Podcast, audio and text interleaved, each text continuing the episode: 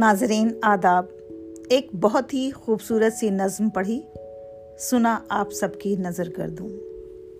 یہ خاص طور سے میرے ان دوستوں کے لیے ہے جو جوانی کی دہلیز پار کر کے اور ادھیڑ عمر یا بڑھاپے کی عمر کی طرف گامزن ہیں۔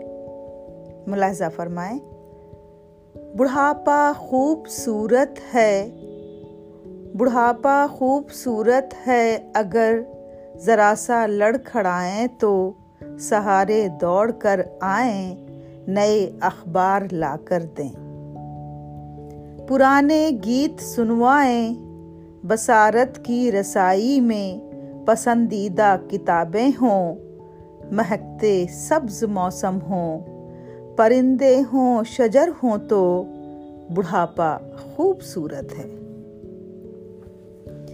جنہیں دیکھیں تو آنکھوں میں ستارے جگمگا اٹھیں، جنہیں چومیں تو ہونٹوں پر دعائیں جھل ملا اٹھیں، جوان رشتوں کی دولت سے اگر دامن بھرا ہو تو رفیق دل شریک جاں برابر میں کھڑا ہو تو بڑھاپا خوبصورت ہے، بڑھاپا خوبصورت ہے۔